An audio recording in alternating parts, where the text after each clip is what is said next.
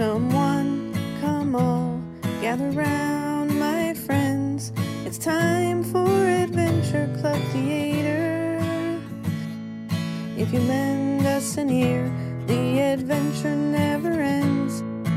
It's time for Adventure Club Theater, where theater is the adventure. Welcome to Adventure Club Theater, where theater is the adventure. Today, we are going to study the feasts in the Bible. Feast! Feast! Feast! Well, I am kinda hungry. Um, not that kind of feast. You can think of these feasts as special spiritual events for the people of Israel. Oh, you mean like Hanukkah? Yes, like Hanukkah. Hey, I have a Jewish friend who was telling me about a celebration called Purim. Is that one of the feasts you are talking about? Technically, yes. Let's start with Hanukkah. It is also known as the Feast of Dedication.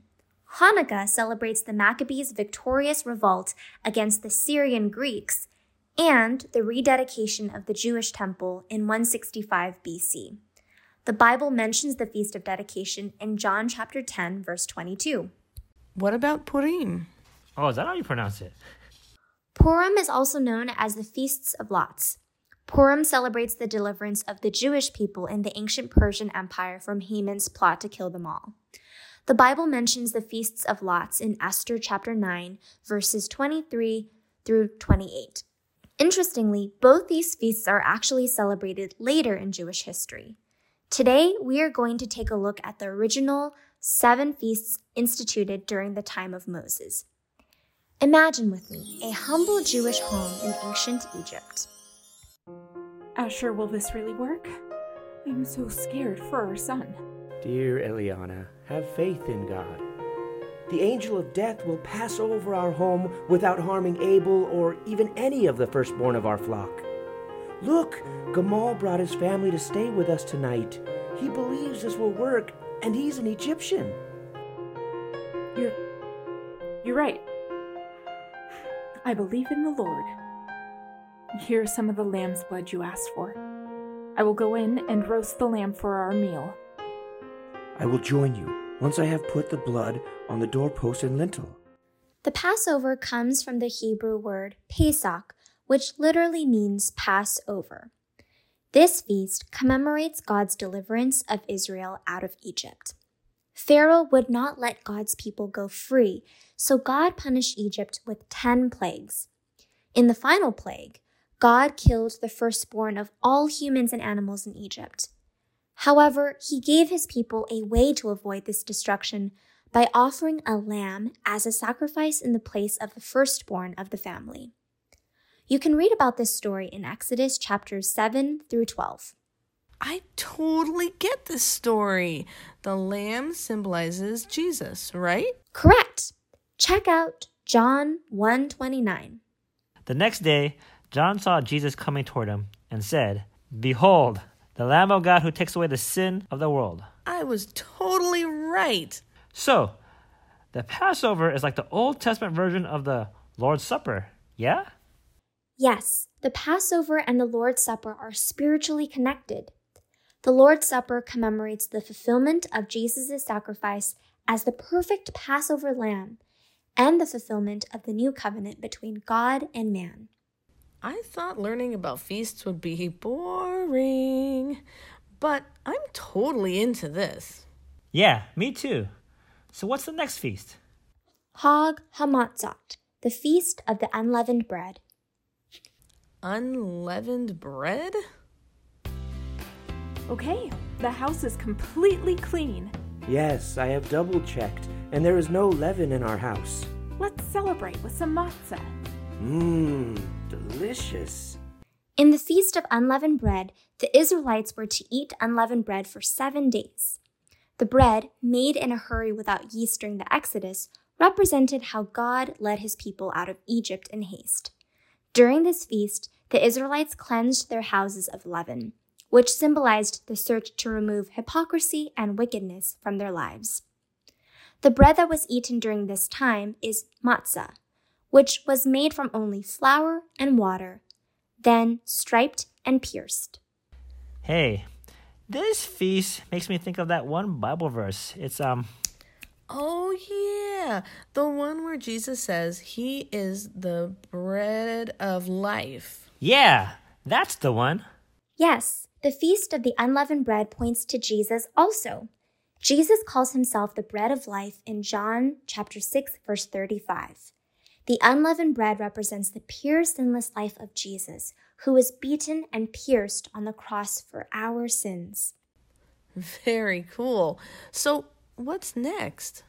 The next feast is Yom HaBikurim, the feast of first fruits. During this feast, offerings were given for the spring barley harvest. The first ripe sheaf of barley, also known as the first fruits, was offered to the Lord as an act of dedication. The sheaf was marked, bundled, and left in the field on Passover. On the next day, the first day of the feast of the unleavened bread, the sheaf was cut down and prepared. The priest waved the sheaf before the Lord on the third day. Note that since the Jerusalem temple was destroyed in 70 AD, the first fruit sacrifices and offerings have no longer been offered by the Jews. Hmm.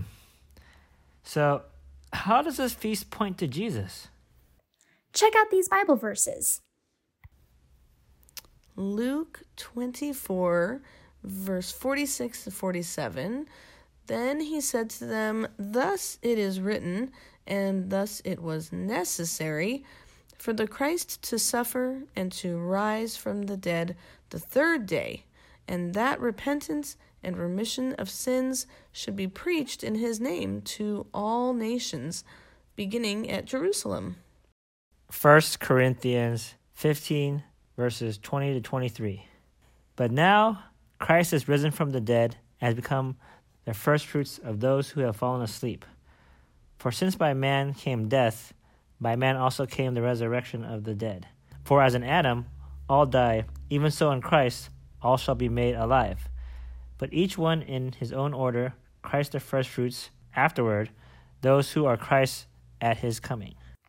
Jesus' resurrection gave new meaning to the Feast of Firstfruits. His resurrection is a promise to all believers that we will be resurrected in the future. I always wondered what a first fruit was. Now we know. And knowing is half the battle. G.I. Joe! oh, yeah. Sorry. Sorry. no worries, let's get back on track. Okay, I got the next verse Deuteronomy 16, verses 9 through 10. You shall count seven weeks for yourself. Begin to count the seven weeks from the time you begin to put the sickle to the grain. Then you shall keep the feast of weeks to the Lord your God with the tribute of a free will offering from your hand, which you shall give as the Lord your God blesses you. The Feast of Weeks celebrated the giving of the law at Sinai and God's graceful provision of his people's physical needs. The Feast of Weeks was celebrated 50 days after Passover. It was a time to present the offerings of the new grain from the summer wheat harvest to the Lord. Wait, hold up, hold up. You lost me. How does this feast point to Jesus? Jesus told us not to leave Jerusalem until we received the promise of the Father. I wonder what he meant. Jesus said we would receive the baptism of the Holy Spirit. Wait a minute. I thought you only spoke Greek.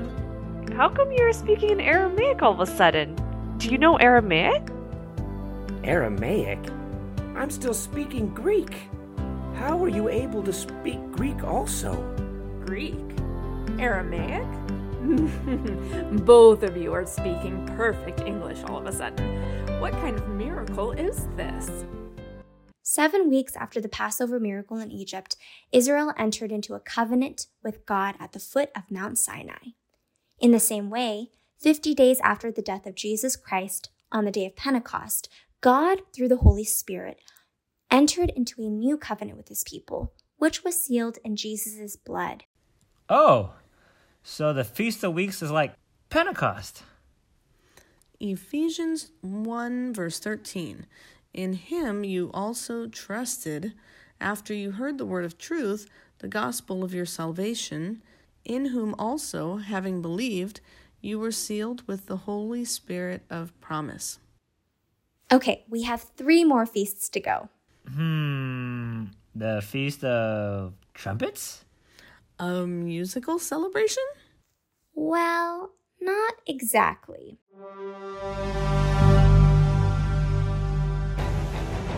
People of Israel, get ready! The holy days are coming. The holy days are coming. Numbers chapter 29, verses 1 through 6. And in the seventh month, on the first day of the month, you should have a holy convocation. You shall do no customary work. For you it is a day of blowing the trumpets. You shall offer a burnt offering as a sweet aroma to the Lord one young bull, one ram, and seven lambs in their first year without blemish. Their grain offering shall be fine flour mixed with oil, three tenths of an ephah for the bull, two tenths for the ram, and one tenth for each of the seven lambs. Also, one kid of the goats as a sin offering to make atonement for you. Besides the burnt offering with its grain offering for the new moon, with the regular burnt offering with its grain offering, and their drink offering, according to their ordinance, as a sweet aroma, an offering made by fire to the Lord. The Feast of Trumpets marked the beginning of the civil new year, which was the first day of the seventh month of the Hebrew calendar, Tishri, which would fall somewhere between September and October according to our calendar. The Feast of Trumpets was also known as the Day of Judgment. The Feast of Trumpets, the 10 days of repentance, and Yom Kippur make up the high holy days. Prior to the Feast of Trumpets, a shofar, ram's horn, was blown to remind the Israelites that the holy days were coming. Hmm. Feast of Trumpets. Holy days coming. Does this feast have something to do with Jesus' second coming? You got it. 2 Corinthians chapter 15 verses 50 through 54. Now this I say, brethren, that flesh and blood cannot inherit the kingdom of God, nor does corruption inherit incorruption. Behold, I tell you a mystery. We shall not all sleep, but we shall all be changed in a moment, in the twinkling of an eye, at the last trumpet. For the trumpet will sound, and the dead will be raised incorruptible, and we shall be changed. For this corruptible must put on incorruption, and this mortal must put on immortality. So when this corruptible has put on incorruption, and this mortal has put on immortality, then shall be brought to pass the saying that is written Death is swallowed up in victory. The Feast of Trumpets does point to the second coming of Jesus. It points to the day when Jesus will return and bring his righteous people home. We can prepare for the second coming by making a decision today to accept Jesus as our Lord and Savior. Next is Yom Kippur, the Day of Atonement. This feast sounds pretty serious. You are correct. The Day of Atonement was the most solemn holy day for the Jewish people. The Day of Atonement points to Judgment Day. We will actually study the Day of Atonement in more detail in a future episode. We are now down to our last feast. Su- Sukkot? Sukkot? Sukkot? Uh, I don't know. The Feast of Tabernacles? The Feast of Booths? The Feast of Tabernacles was a week long celebration of the fall harvest. The Israelites built temporary shelters known as booths during this time and lived in them to remember how they were protected by God during their 40 year sojourn in the wilderness.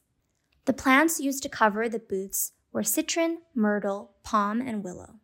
For reference, you can read Leviticus chapter 23, verses 39 and 40. There were two special ceremonies performed on the last day of the Feast of Tabernacles. Brother, why is the priest walking to the temple with that jug of water? The priest took the water out of the pool of Siloam and is bringing it to the temple to symbolize the coming of the Messiah. Isaiah 11:9 They shall not hurt nor destroy in all my holy mountain for the earth shall be full of the knowledge of the Lord as the waters cover the sea. It's time. Oh, yes! I'm lighting my torch right now. Isaiah 49:6 Indeed, he says, it is too small a thing that you should be my servant to raise up the tribes of Jacob and to restore the preserved ones of Israel. I will also give you as a light to the Gentiles, that you should be my salvation to the ends of the earth. Let's turn to John chapter 7, verses 37 through 38, and John chapter 8, verse 12, and read these verses together, keeping in mind the two special ceremonies of the Feast of Tabernacles. If anyone thirsts, let him come to me and drink. He who believes in me, as the scripture has said, out of his heart will flow rivers of living water. I am the light of the world. He who follows me shall not walk in darkness, but have the light of life. The feasts and holy days all point to Jesus. They are a shadow of things to come, but the substance is of Christ. Colossians 2 16 and 17. The Passover pictures the death of Jesus, the perfect sacrifice. The Feast of Unleavened Bread pictures Jesus as the sinless bread of life from heaven. The Feast of First Fruits points to Jesus' promise to those who believe in him. Pentecost points to the coming of the Holy Spirit to his disciples to guide and empower them to spread the gospel message. The Feast of Trumpets points to the day Jesus will come and judge the righteous and the wicked. The Day of Atonement points to the ultimate reconciliation between God and his people and the final destruction of sin in the universe. The Feast of Tabernacles points to the day all nations will share in the blessing and joys of God's kingdom with Jesus.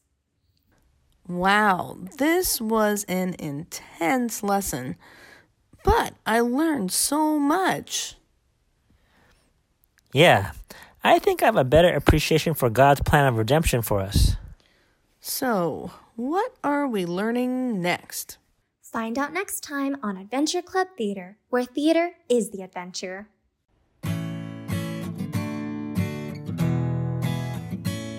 If you enjoyed the show, join us next week for another. It's time for Adventure Club Theater. Till we meet again, yes, we'll see you later. Goodbye from Adventure Club Theater, where theater is the adventure. This episode was written by David Quach. Original theme music by Jennifer Quach. The voice actors in this episode were Christy Wynn, hi, Jennifer Quach, David Quach, Violet Briggs, Richard Briggs, and Fred Davis.